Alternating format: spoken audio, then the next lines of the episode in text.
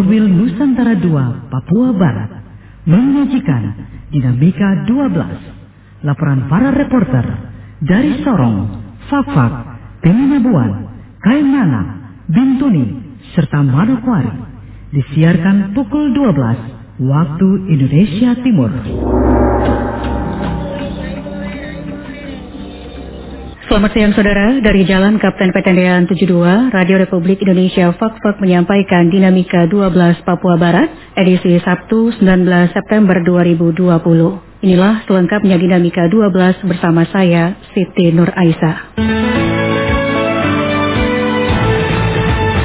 KPU Kabupaten Fakfak merekrut 50 relawan demokrasi yang terbagi dalam basis-basis tertentu.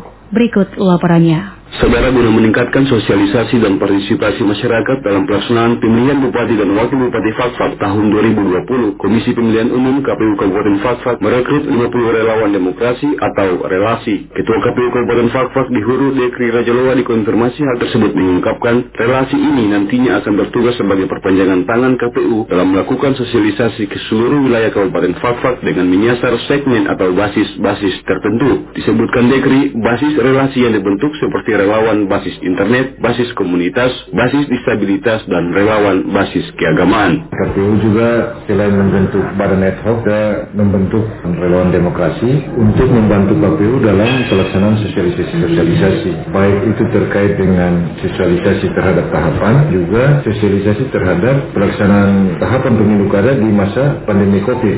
Nah, relawan-relawan ini itu dengan basis-basis tertentu. Itu ada basis warga internet, kemudian eh, keagamaan, lalu juga dengan basis komunitas dan disabilitas. Ini fungsi relawan yang dibentuk sekarang ini, sehingga mereka bisa masuk ke basis-basis tersebut. Untuk apa? Untuk melakukan sosialisasi, memberikan informasi terhadap kegiatan-kegiatan yang telah dilakukan oleh KPU. Fokusnya itu pada 9 Desember nanti. Hmm. Sehingga pada saat 9 Desember, semua warga masyarakat yang memenuhi syarat sebagai pemilih harus terdaftar dalam daftar pemilih dan kemudian bisa menyampaikan aspirasi politik atau demokrasinya di TPS. Ketua KPU juga mengapresiasi animo calon relawan demokrasi yang telah mendaftar. Hal ini terlihat dari banyaknya pendaftar yang melebihi kuota yang ditentukan, yakni 50 orang relawan. Jadi setelah kami membuka pendaftaran, itu kami sangat apresiasi karena kebutuhan yang atau jumlah yang dibutuhkan untuk eh, tim relawan ini 50 orang. Namun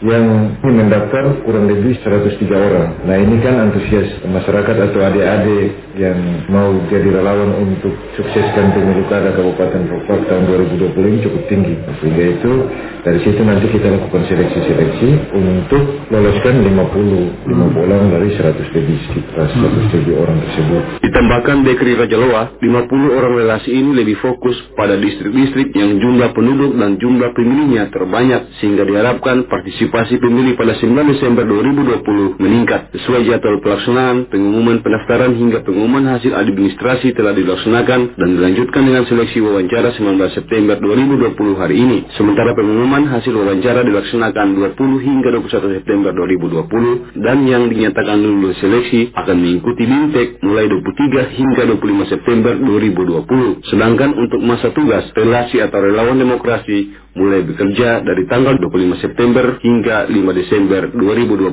mendatang. Demikian Niko Flobun melaporkan. Operasi Justisi Peningkatan Disiplin Protokol Kesehatan Masyarakat di Kabupaten Fakfak berhasil menjaring puluhan pelanggar. Berikut laporannya. Razia gabungannya dari TNI Polri dan Satpol PP kita melaksanakan untuk penerapan pendisiplinan menggunakan masker.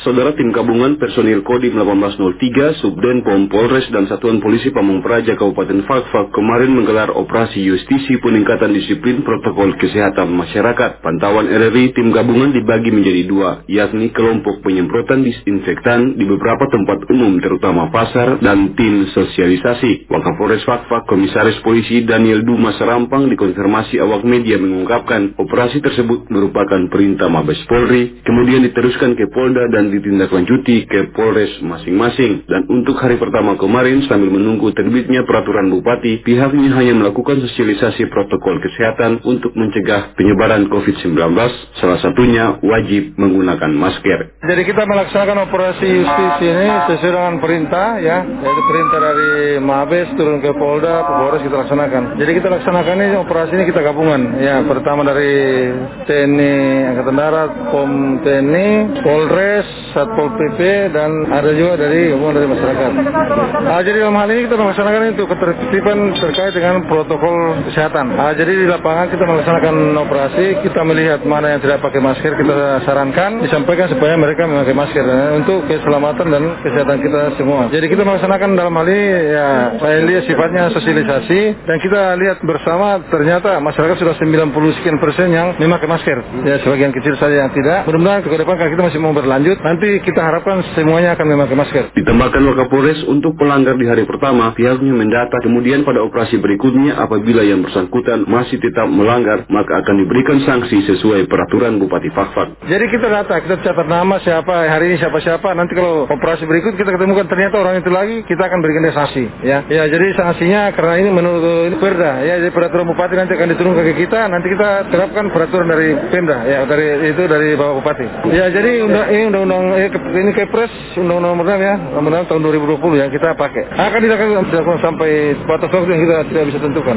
Ya jadi himbauan kita kepada masyarakat disampaikan supaya setiap keluar rumah harus memakai masker, ke mana pun memakai masker. Jadi masyarakat semua sudah mendengar dan insya Allah mereka sudah melaksanakan 90 sekian persen. Jadi itu kita harapan kita. Kalau boleh 100 persen harapan kita ya. Operasi justisi peningkatan disiplin protokol kesehatan masyarakat kemarin berhasil menjaring dan mendata pelanggar berjumlah 52 orang dan kepada pelanggar diberikan peringatan dan sanksi ringan berupa mengucap Pancasila dan Undang-Undang Dasar 1945 serta menyanyikan lagu kebangsaan Indonesia Raya dan Garuda Pancasila. Niko Flobun melaporkan.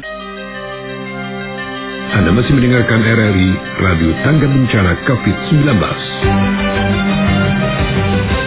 Kegiatan pelatihan pemandu wisata selam yang dilaksanakan oleh DPC HPI Kabupaten Fakfak bersama Dinas Pariwisata dan Kebudayaan Kabupaten Fakfak kepada 40 pemandu wisata yang ada di daerah ini sebagai wujud untuk memberikan pengetahuan pendamping dalam hal penyelaman. Berikut laporannya. Dewan Pimpinan Cabang DPC Himpunan Pramu Wisata Indonesia HPI bekerjasama dengan Dinas Pariwisata dan Kebudayaan Kabupaten Fakfak menggelar pelatihan pemandu wisata selam Kegiatan tersebut akan berlangsung selama 4 hingga 5 hari yang dipusatkan di Pulau Tubir Seram. Ketua DPC HPI Kabupaten Fakfak Prayogo Kusumo menjelaskan, kegiatan pelatihan ini difokuskan pada aktivitas penyelaman khususnya wisata, di mana para peserta akan dibekali dengan pengetahuan-pengetahuan lanjutan untuk menjadikan pemandu wisata yang nantinya memiliki pengetahuan pendampingan dalam hal penyelaman. Dikatakan jumlah peserta atau pemandu wisata yang mengikuti pelatihan selam sebanyak 40 peserta yang terbagi ke dalam tiga sesi, yakni sesi kelas, sesi perairan terbatas, dan sesi ujian laut. Tujuan dari kegiatan pemandu wisata selam ini fokus pada aktivitas penyelaman, khususnya wisata. Jadi para peserta akan kami bekali dengan pengetahuan-pengetahuan lanjutan untuk menjadi guide atau pemandu yang lebih mengetahui hal-hal lebih detail di lingkungannya, khususnya penyelaman. Untuk kegiatan pelatihan ini direncanakan peserta yang akan ikut itu calon-calon pemandu wisata semua, khususnya wisata selam kurang lebih 40 peserta. Untuk lokasi yang sudah kami rencanakan, sini akan terbagi dalam tiga sesi. Sesi pertama itu sesi kelas atau materi kelas. Nah, sesi kedua itu sesi perairan terbatas atau kolam. Sesi ketiga itu sesi open water atau ujian lautnya. Ini untuk untuk kondisi open waternya berdasarkan hasil survei kami beberapa hari ini itu akan kami tempatkan di Tuber Seram. Disinggung tentang peralatan khusus apa yang digunakan untuk pelatihan pemandu wisata selam bagi peserta pelatihan, menurut Ketua DPC HPI Kabupaten Fakfak, peralatan yang digunakan pada pelatihan tersebut berupa scuba set atau peralatan yang dipergunakan untuk beraktivitas di bawah laut. Untuk peralatan khusus berkaitan dengan pelatihan pemandu wisata selam ini sudah jelas bahwa aktivitas ini memerlukan peralatan khusus, yaitu scuba set atau peralatan yang dipergunakan untuk beraktivitas di bawah laut. Di antaranya ada menggunakan tabung, peralatan buoyancy compensator device, ada regulator, dan beberapa peralatan-peralatan lain yang masuk dalam satu kesatuan Skubasen. Jadi itulah peralatan-peralatan harus digunakan saat melakukan pelatihan. Dari sisi penyampaian materi sampai terbitnya lisensi atau sertifikat, saya sendiri selaku Ketua DPC HP Fakfak yang akan memberikan materi dikarenakan saya juga adalah salah satu instruktur diving yang ada di Kabupaten Fakfak, hmm. salah satu asesor juga, makanya dari seluruh kecakapan materi yang akan disampaikan akan saya sampaikan untuk diuji langsung. Ia menambahkan output yang akan dihasilkan pada pelatihan pemandu wisata selam diharapkan seluruh penyelam-penyelam yang ada di Kabupaten Fakfak khususnya yang mengikuti pelatihan selam benar-benar mampu melakukan materi-materi dasar yang telah diberikan untuk outputnya dan hmm. ininya semua itu memang kita harapkan seluruh penyelam-penyelam yang ada di Kabupaten Papua khususnya akan ikut pelatihan ini betul-betul sudah mampu dari sisi kecakapan materi di jenjang laut lanjutan sampai ke tahap penyelam penolong. Jadi mereka akan diberikan license atau sertifikat umumnya itu memang wajib bagi seluruh para penyelam guna memastikan bahwa mereka betul-betul bukan hanya qualified tapi juga betul-betul certified dari sisi pengalaman oke, okay, pengetahuan oke, okay, dan juga pembuktian secara license juga memang benar-benar ada. Ia juga berharap peserta yang mengikuti pelatihan pemandu wisata selam nantinya memiliki sertifikat dalam melakukan penyelaman di berbagai tempat wisata di daerah ini. Selain itu, pemandu wisata selam nantinya akan bertanggung jawab dan wajib untuk mengeksplorasi, menjaga, serta sekaligus mempromosikan tentang para wisata bahari, khususnya potensi wisata selamnya di tempat masing-masing peserta, mulai dari wilayah Karas hingga wilayah Kokas. Januari melaporkan. Berita olahraga. Berita olahraga. Guna menjaga stamina dan kebugaran tubuh, atlet taekwondo Kabupaten Fakfak terus melakukan program latihan ringan di rumah masing-masing. Berikut laporannya. Pandemi COVID-19 tak mempengaruhi para atlet taekwondo pencap Kabupaten Fakfak untuk terus melakukan latihan ringan. Abdul Aziz Taywokas misalnya terus melakukan latihan mandiri di rumah meski saat ini pelaksanaan kerjurda belum ada kepastian terkait pandemi COVID-19. Menurutnya, program latihan taekwondo yang dilakukan selama adanya pandemi ini dilakukan satu minggu dua kali dan merupakan kesepakatan antara pelatih dan para atlet. Dikatakan, setiap latihan yang dilakukannya maupun atlet-atlet yang lain akan didokumentasikan dan hasil rekamannya tersebut dikirim melalui WA Group. Program latihan yang dilakukan selama untuk dalam COVID ini itu satu minggu itu dua kali. Maksudnya tidak seperti biasa satu minggu itu full ataupun tiga kali seperti jadwal latihan yang diberikan yang pada saat covid ini dua kali saya satu minggu iya. sesuai jadwal dan yang diberikan disepakati oleh atlet dan pelatih dojan tersebut jadi setiap satu kali latihan didokumentasi terus dikirim di dalam grup PNKPI gitu kemarin sempat vakum sedikit soalnya covid yang itu yang dari pertama kan jadi program latihan yang dilaksanakan pada saat kemarin itu cuma apa mengembalikan stamina atau teknik-teknik yang itu saya yang kemarin dulu yang masih ini soalnya sudah apa sudah tidak tidak latihan sudah berapa bulan itu jadi kembali itu cuma peregangan apa terus testing-testing tendangan ia menambahkan, meski program latihan taekwondo hanya dilakukan secara mandiri di rumah, namun tekad dari para pelatih terus menggelora untuk memberikan semangat kepada seluruh atlet taekwondo Kabupaten Fakfak agar latihan tersebut terus dilakukan.